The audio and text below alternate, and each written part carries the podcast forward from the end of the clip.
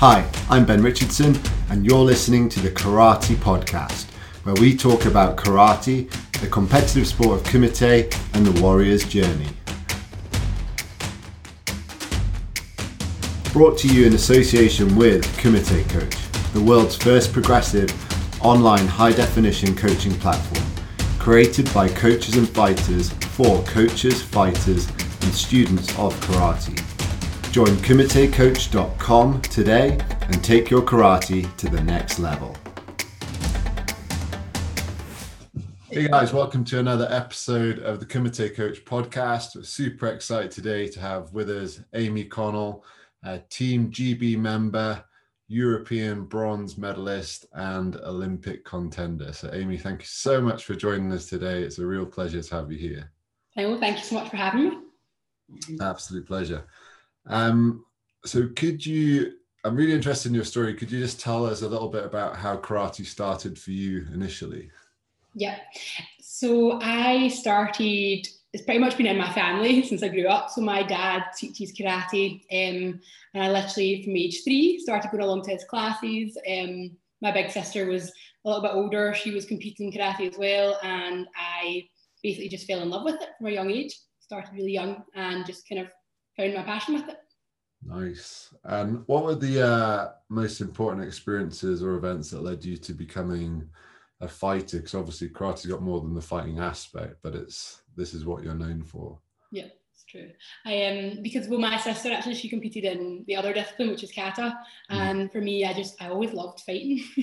um so I did I think I was always the, the little sister that was a bit more um out there, and I just fell in love. Like I used to always watch fighting. I just thought it was such a exciting sport to do. And I watched my sister compete for, for Scotland as well. So I've seen her competing for karate and I just loved the entire sport. Mm, excellent. And um, you never had that experience like I know a lot of kids in my own academy like the idea of fighting, but then they get punched in the face. and that kind of like makes them reassess it. But that wasn't something that happened for you then. I think just because I quite because I probably started really young, so I think I was kind of just you kind of get used to it. Um, because now you don't even think twice of getting hit in the face. It's just kind of part of training, part of competing. Yeah. Um, so I can I can say that I've, I've not been there. Maybe when I was really young, if you ask my coaches, they might have been like, maybe I was like that. But you kind of grow out of it, I suppose, when you are training a lot and you get used to getting hit. Yeah, yeah. Um, so looking back, was there was there a point when you realized you were going to really commit yourself to karate as opposed to just you know have it as a hobby that the majority of us do? Uh, what was that point that happened to you? So for me, I think I started competing like most kids when maybe I was like seven or eight years old, and then for me, I went to a competition in Japan actually when I was relatively still young, and I did really well there. And I remember just thinking like this is amazing, like traveling the world, competing, doing what you love and that was really it. That was, I think, when I when I speak to my coaches as well, they just said they knew at that moment, like you just loved that arena, you loved competing and just doing your sport. So that was, I might have been like 11 or 12 then, and that was probably when I just knew. Yeah, yeah. So Japan at that age is pretty, uh, pretty exceptional, really, to to have that experience. Yeah. was that was that because your dad and your sister were involved in karate? That's why you're over there. Yeah, they were going. There was a, a, competition over there, and they were going. My sister was competing as well, and my dad was um, coaching and doing other things, and I got to go along with them. So, really lucky. Magnificent. Um, how have your goals uh, changed over time? Maybe I know you've been competing for a long time, so maybe in the in the last kind of decade, have those goals started to shift and change for you? Um, I think like like most athletes, they grow as you become a better athlete because you've achieved one goal and you set another goal and they, they build up. So for me, I think I've always had high aspirations um, and it's been amazing just ticking the things off along the way. So for me, it was obviously, it started off Scottishes, Britishes, um, and then internationals, Europeans, worlds, and then obviously the, the most important one that we just got given the um, exciting opportunity to, to go for, which was Olympics, which is just yeah. every kid's dream, I think. So I think, um, yeah, absolutely. Just my, my goals and aspirations have always just built up. And for me, Worlds and Europeans are still the, the ultimate of karate, and the Olympics is just an extra amazing chance that we have a one off chance for, for going for. Yeah, yeah, fantastic. And um, so with your uh, career, uh, was there were you successful straight away as a competitor, or did it take time and you kind of hit a tipping point? Um, have you had points where you've you've been successful and you've lost form? Can you tell us a little bit about that? Yeah, um, I think this is a, this is an interesting question. Definitely, I personally, I openly speak about it. I was quite successful when I was younger. Um, my first Europeans that I went to, I came home with a bronze, a bronze medal. So when you're 14 years old, you kind of think that that just happens all the time because you, have done well your first one. So I was quite lucky. I, I did um, quite well at a younger age. I had another European bronze medal at juniors as well. Um, so I was quite used to doing well at that level. Um, yeah. And it was really, really good. I was kind of building things up, and I actually got a really bad injury um, when I was maybe five years ago now, four years ago now. Um, and that was the biggest kind of tipping point in my career because I was used to doing quite well. Like I wasn't really maybe, I don't know, appreciative as much as what I had. Um, and then I, that really bad injury kind of knocked me back a lot. I was out for about two years. Wow, and then I came back and everything kind of changed from there. That's when I just fell back in love with my sport and was just really yeah. grateful that I could get back to competing. Yeah. So that was that when you had nine fractures in your legs yeah. and two plaster casts, one in each leg. Yeah, tough time. Yeah. So how how do you deal with that mentally? Because particularly as an elite competitor at that stage already, mm-hmm. you know, you then I guess stop training. Um, and I read that uh, you know a lot of doctors were saying it's probably not you're probably not going to compete again. Mm-hmm. I mean, to come back from that's quite impressive. So how how did that occur for you? It was um yeah, it was a looking back, it's a strange time to look back on, but at the time it was yeah, mentally very tough to, to overcome. At the time, like you were saying, a lot of doctors were saying I probably wouldn't be able to come back because our sport is very repetitive movement, jumping up and down. Um, but I think most athletes as well, like you always in the back of your mind, you just you don't want to give up on it. Like you always think, I have no, there's nothing to lose if I try my best, do all my rehabilitation, and if we don't make it, we don't make it. Well, at least we've done absolutely everything to get back. Mm-hmm. Um, and that's literally what I've done. I just switched my focus from feeling sorry for myself at first to, to really putting it towards like being positive and thinking like taking the little baby steps to get better and to get back to recovery. Um, and it took a long time. It wasn't um, it wasn't easy. It wasn't plain sailing, but it was 100% worth it because when I got back to compete at the top level, I just I appreciated it so much more. Like I'm just I love what I do, and I'm just so grateful that I actually get to get back and do that now. Yeah, and do you feel that um, helped you as a competitor, like overcoming that hardship and then giving you renewed focus? Yeah, uh, definitely, like 100%. I I think that you, if you speak to any athlete that's been through something like that, they it makes them so much stronger. I, like I was saying, I'm just mentally stronger as well as like everything else. But just you've you've struggled so much that you've came back and you know that when you're when you put in that hard work you just want to keep going with it. So i would say it's definitely made me a much more like grateful athlete like excited athlete as well. Like I, I love what i do and i don't take it for granted. So i think that's a big thing. Yeah. Yeah that's amazing. Um so what role do others play or, or have others played in your development to this point in your your career? Um, people around me i mean? Yeah yeah, yeah, sorry, yeah. So for me, I, I've been really lucky. I personally have a great little um, group around me. I think most people do when, when you're you're up at that high level. Um, so for me, my coach has been with me since I was tiny, um, and we have a really really good um, relationship, which I'm so grateful for. So he comes with me to different competitions, um, pushes me to tears and training in a good way. Um, and so yeah, I've been really lucky as Martin Martin Douglas. So that's who I've got as my coach, and we have an amazing squad, Shitokai Scotland. So that's my dad's club. We yeah. grew up there, um, and all the competitors just bounce off each other. We're a really good energy. Um, I'm so grateful for my teammates because they again just they you're I suppose it depends on who you've got around you, but you need people to push you in training. So I've got there's so many people that are just pushing you to become better and because they're wanting to get better themselves. So again, people around me are really good. I've also got good family around me, my mum, my dad, my sister. Um, my sister coaches as well. So just having people to understand what you do and, and why you're doing it is it makes a big difference. Yeah, yeah. Um, there's there's obviously a lot of people who um, want to compete, are competitors or were before the whole lockdown situation. Um, not everyone has access to a competitive club. So, what kind of things do you do outside of the dojo? Um, you know that that helps you be a better performer on the tatami.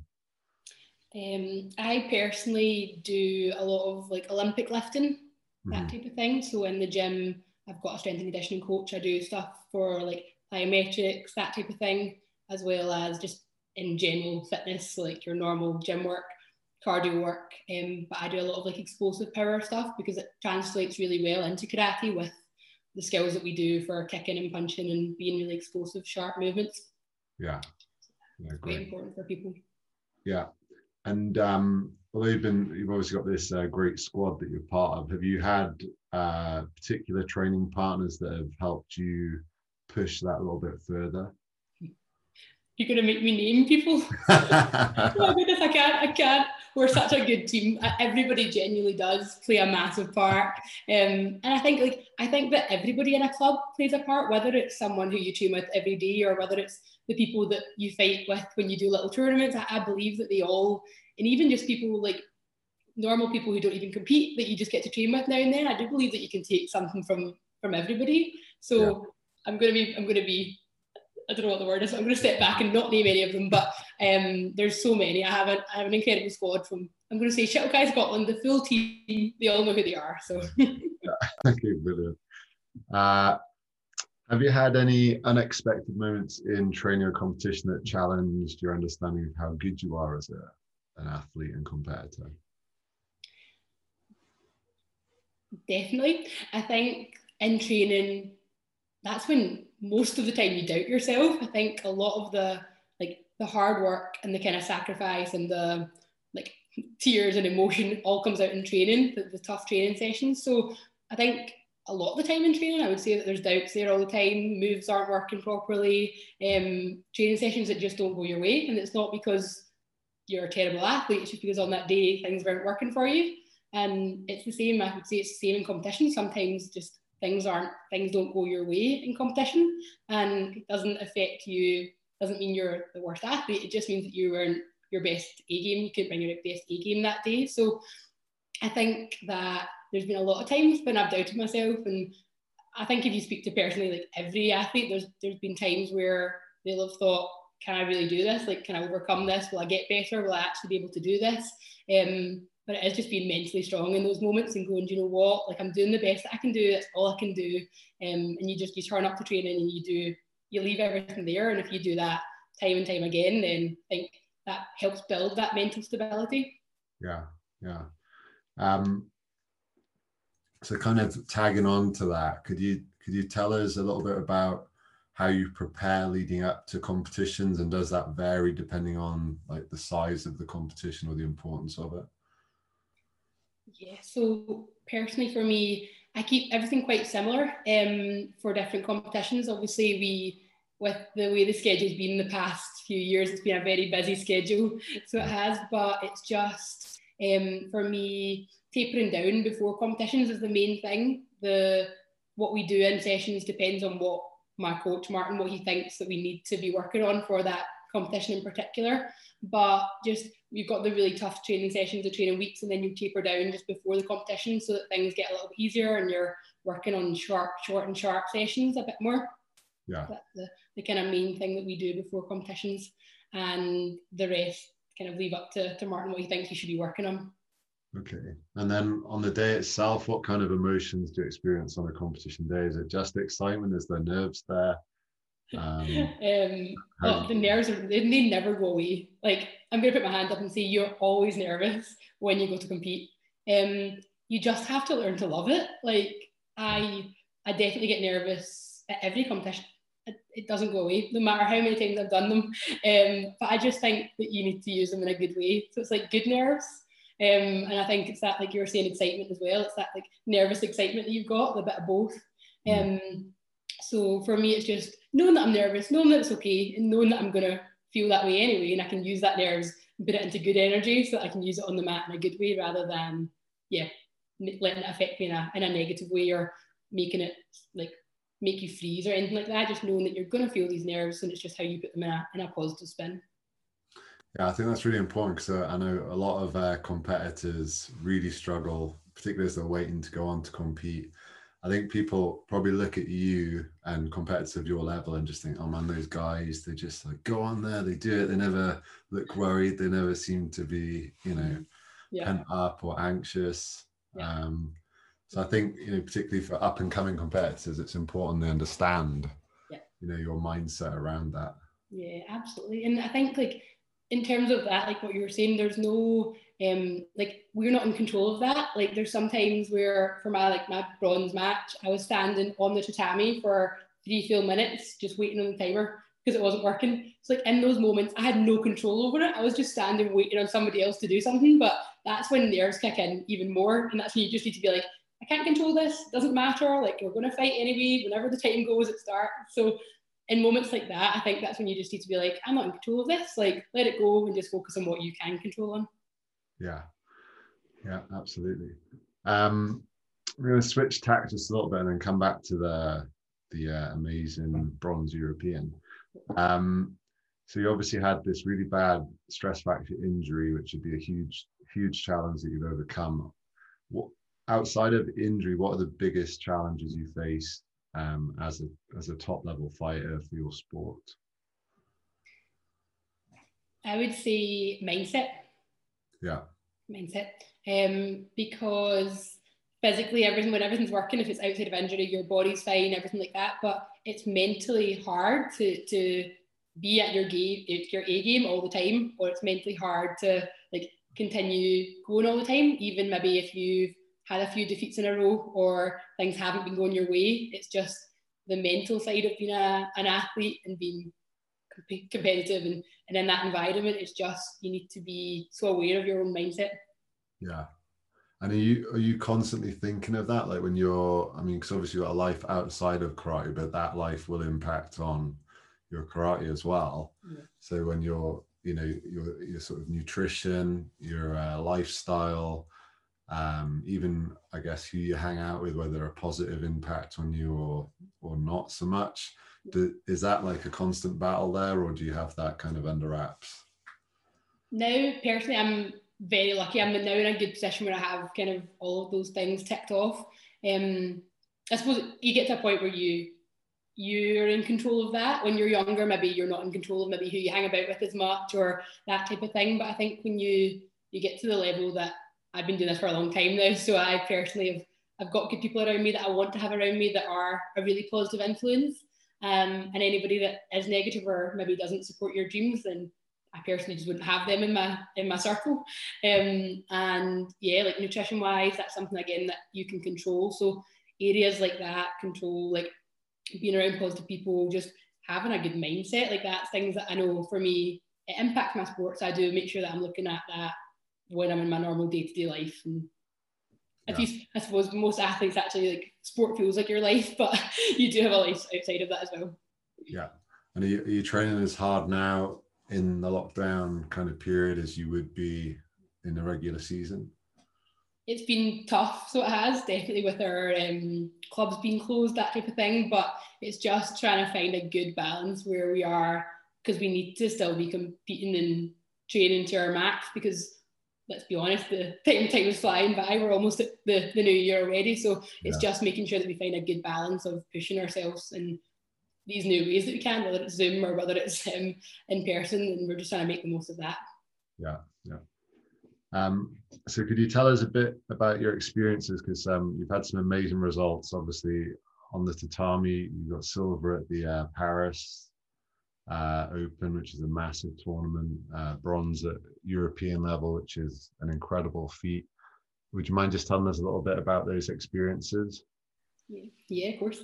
Um, so the Paris K1, that was like a really defining competition for me. Actually, that was my first like big international back after my injury for when I was out for two years. So I think that it, for me, it was just a I was like I was saying at the start, I was so grateful just to be back competing, but it kind of defined that I was back where I wanted to be. Like I was back competing with the best in the world and and able to get to the final and and compete along with the the best in the world really because that is mm. who was all there. So for me that that was a massive competition. Like I'm very very proud to have been to have been there and to be in, in the mix and to to have got to the final. So for me I think that plays a massive part because it was just about getting back to doing what I wanted to do, doing what I love.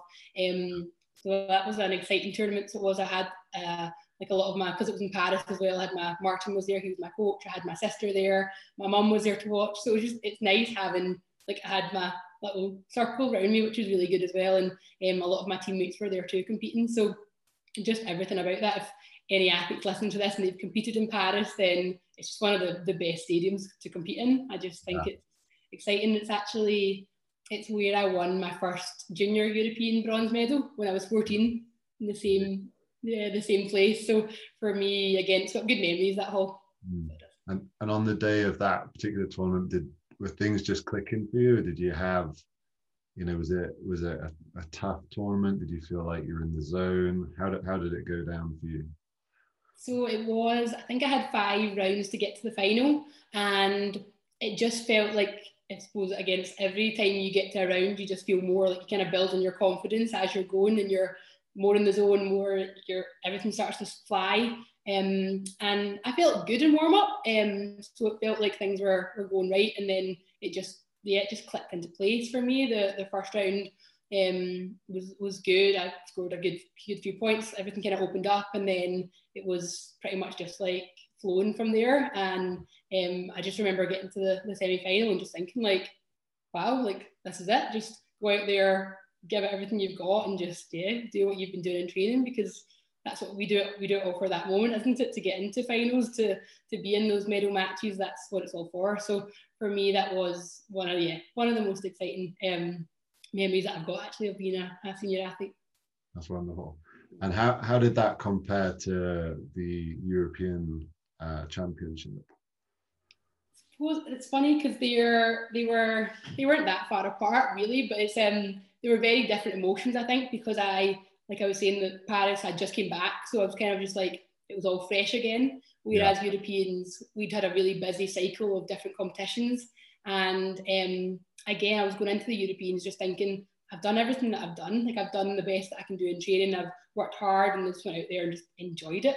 And um, I again, I think it was it was five rounds to get to the the the final, and I got beat in the semi final. And it was uh, one of the closest matches. um, it's always isn't it? There's always one one point in it, and um, just yeah, it was it was a really good day that day. Everything like I was saying with the other one, things were firing. I was just um, loving it. Really enjoyed the the day, and then um, on final day again, it's similar to Paris. It's the day after that you compete.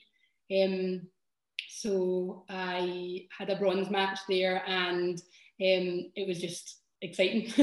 so it was for anyone watching. I'm sure they, they felt the same. It was quite a close match, um, and it was just yeah a lot a very emotional one actually that one because Europeans like you hear people speaking in European World Championships they are our biggest ones. So it was for me it was a an emotional one to, to win but I was so proud of it. Yeah absolutely. It's great. Really fantastic. Um, and then of course you uh, made it onto Team GB and the European Games. Could you you tell us about you know the moment you found out you were selected for that and then your experience at the games? Yeah, so for that, to qualify for that, you had to, um, the person who won gold at the European Games, if you got beat by that person, that was how you got to go. So I, if I'm honest, I wasn't really expecting it actually, being yeah. very honest. Um, and the moment it hit, I remember I was sitting beside Jordan Kelly, eh, Joe Kellaway, who also got to go. And we both just looked at each other and we were like, oh my goodness, we're going to Minsk. Um, and that was just to have someone else to, to kind of enjoy that moment with was really nice. So we were both just uh, ecstatic. It's something, again, like it's something you've dreamed of as, as always wanting to do when you're a kid. So it was a yeah, really exciting moment. And just the entire experience from finding out to going to the kitting out day to to traveling with the squad, everything like that was phenomenal, and the competition was just absolutely incredible. It was really good matches. The results didn't quite come the way we wanted, but the, the experience was really good. And I know for me, it just gave me a little bit of a taste of what I wanted to, to go down the line. So if anything, it gives you that little bit of like, this is what I want and just fires you up more for, for the next time. Yeah, yeah. It's, it's really incredible to like get to that level. I mean, there isn't much after that really other than yeah. you know, the Olympics next year, hopefully. Definitely. Um, so uh, how close do you feel you are uh, to becoming the fighter you know you, you ultimately want to be? Oh, good, good question. Um, personally, I still think I've got a long way to go. Um, I think that I'm happy where I am. I know that I'm, I'm pushing to get better every day, but I still think that I've got a lot left in me to give and a lot left, a lot left to like, improve on. So I think and I don't know if that ever ends. I don't know if you ever speak to an athlete and they're like, I'm, I'm good, I'm good, I'm here, I've arrived. Um, or if it's always like that, because I know for me, I've not got there yet. I know that I've, there's there's big mountains I've still got to climb. There's things that I really want to achieve and um, to become the athlete that I want to be. There's a lot of work, a lot of hard work still to get done. So, yeah. And who, who's your inspiration as a fighter? Do you have particular people or a person that you think, yeah, that's it? Um, that's a tough question. I, I personally just I love like I love watching different fighters. I don't have like one person that I'm like I aspire to be them or anything like that. I just I love a mixture of people, different people's fightings from different areas. Um, and I think that that's what you do. You kind of look at different athletes and you take different things that could work for you from from them. Mm-hmm. Um, in the kind of sporting arena, the like not in karate, my my biggest kind of inspiration is Serena Williams. I'm a I'm a huge Serena Williams fan. Um, so in that sense, just in terms of like women empowerment and everything that she does that way, I think is phenomenal for sport. Um, but in karate, just a good mixture of athletes. I would say everyone who's on the top of their game, like you could pick a million different athletes. So there's so many out there. Yeah, yeah, great. Um, what was going to ask you? Oh yeah. Um, so obviously the Olympics has got moved. So you know that must have been a bit of a disappointment to to see like Tokyo's made it and then it gets moved because of uh, COVID nineteen. Um, what are your feelings now that uh, it's been revealed karate is not going to be in the 2024? How did how did you feel about that news? I think um, I think that hit a lot of people hard. I don't think a lot of people expected it. Um, I know I personally didn't expect it. We heard about it a while ago, but obviously becoming official um, was an interesting one. so it was. Um, but like when I started my karate career, it wasn't even in the Olympics. So I need to be so grateful that I've got the opportunity to potentially be a contender at this one. So I think it's it's sad for the sport um, that it's not going to be in 2024 for a lot of the younger kids coming through and for people that don't have the opportunity for this one because it is, I just think it's a great like spectator sport probably a little bit biased, but um, I agree you agree? Good. I'm, I'm glad you agree with me. Um, I think that it is. Yeah, I think it's great for people to watch. So I think it is. It is sad that it's not going to be in 2024, but fingers crossed. You never know in the future of that. But um, yeah, I think a lot of the athletes that are are coming up through the, the ranks that are younger coming up. It is a shame for for them and for people that are in it right now. Yeah, yeah. I'm sure once the public see it at the next Olympics, there'll be a public outcry about why is it not in 2024 because it's fantastic. Yeah, I think I think people just don't know what it is. I think a lot of the time people don't actually know what sport karate looks like, so it's maybe just a it's never been shown enough yet for people to really know it would be a great spectator sport. Yeah, yeah, I agree. I think so. Uh, I guess finally, uh, do you have any advice for up and coming fighters. I think particularly female fighters because we, you know, we still tend to be in a male dominated sports world at the moment. Um, you know, so what what would your advice be to those young athletes who are aspiring to get to where you are right now? I think for for males and females, just like if this is something that you love and you enjoy it and you you want to do it and you're just you're a little bit scared of whether you can or not, just give it everything you've got. Like just I learned that from a young age. Like leave nothing on the table with it. Just like if it's what you want to do, find your kind of like flow with it. Stick with good people around you. Have good teammates. Have good people around you that believe in you, and just go the full way. Because I think it just shows that anything, anything's possible when you put your mind to it. I'm a, a firm believer believer of that, um, and I think that it's just like being okay with the obstacles. Like there's going to be obstacles that come up no matter what we do, whether it's sport or whether it's other stuff. So I remember thinking like I'm gonna, I may as well have obstacles come up in the one thing that I'm really passionate about doing. Um, so that's that's the main thing for for both for for and and in particular for females, I think, like you were saying, it is quite a, a male-dominated sport, and it is starting to come through with more more females coming through. And I think that it's just understanding it's not it's a it's a sport for everybody. I think that that's hopefully becoming more now. It's just, and I'm a big advocate of that. Like I think it used to be quite like it's a very masculine sport, but I wear makeup, I wear dresses. Like it's, it's a sport that you can do both. Like you can um you can be a fighter on the mat and a normal person outside. It's totally up to you what what you want from it. So I think that that for for kids growing up, being able to see that's a big thing for them. Yeah, yeah, absolutely. Well, thank you so much for uh, being on the podcast. I really enjoyed talking to you. It was lovely to meet you. Know, uh, and you, thank you for having me. Best, all the best of the karate to come, and uh, I hope you'll get back on the competitions timing next year. Yes, thank you very much. Good talking. Thanks, thanks, Amy.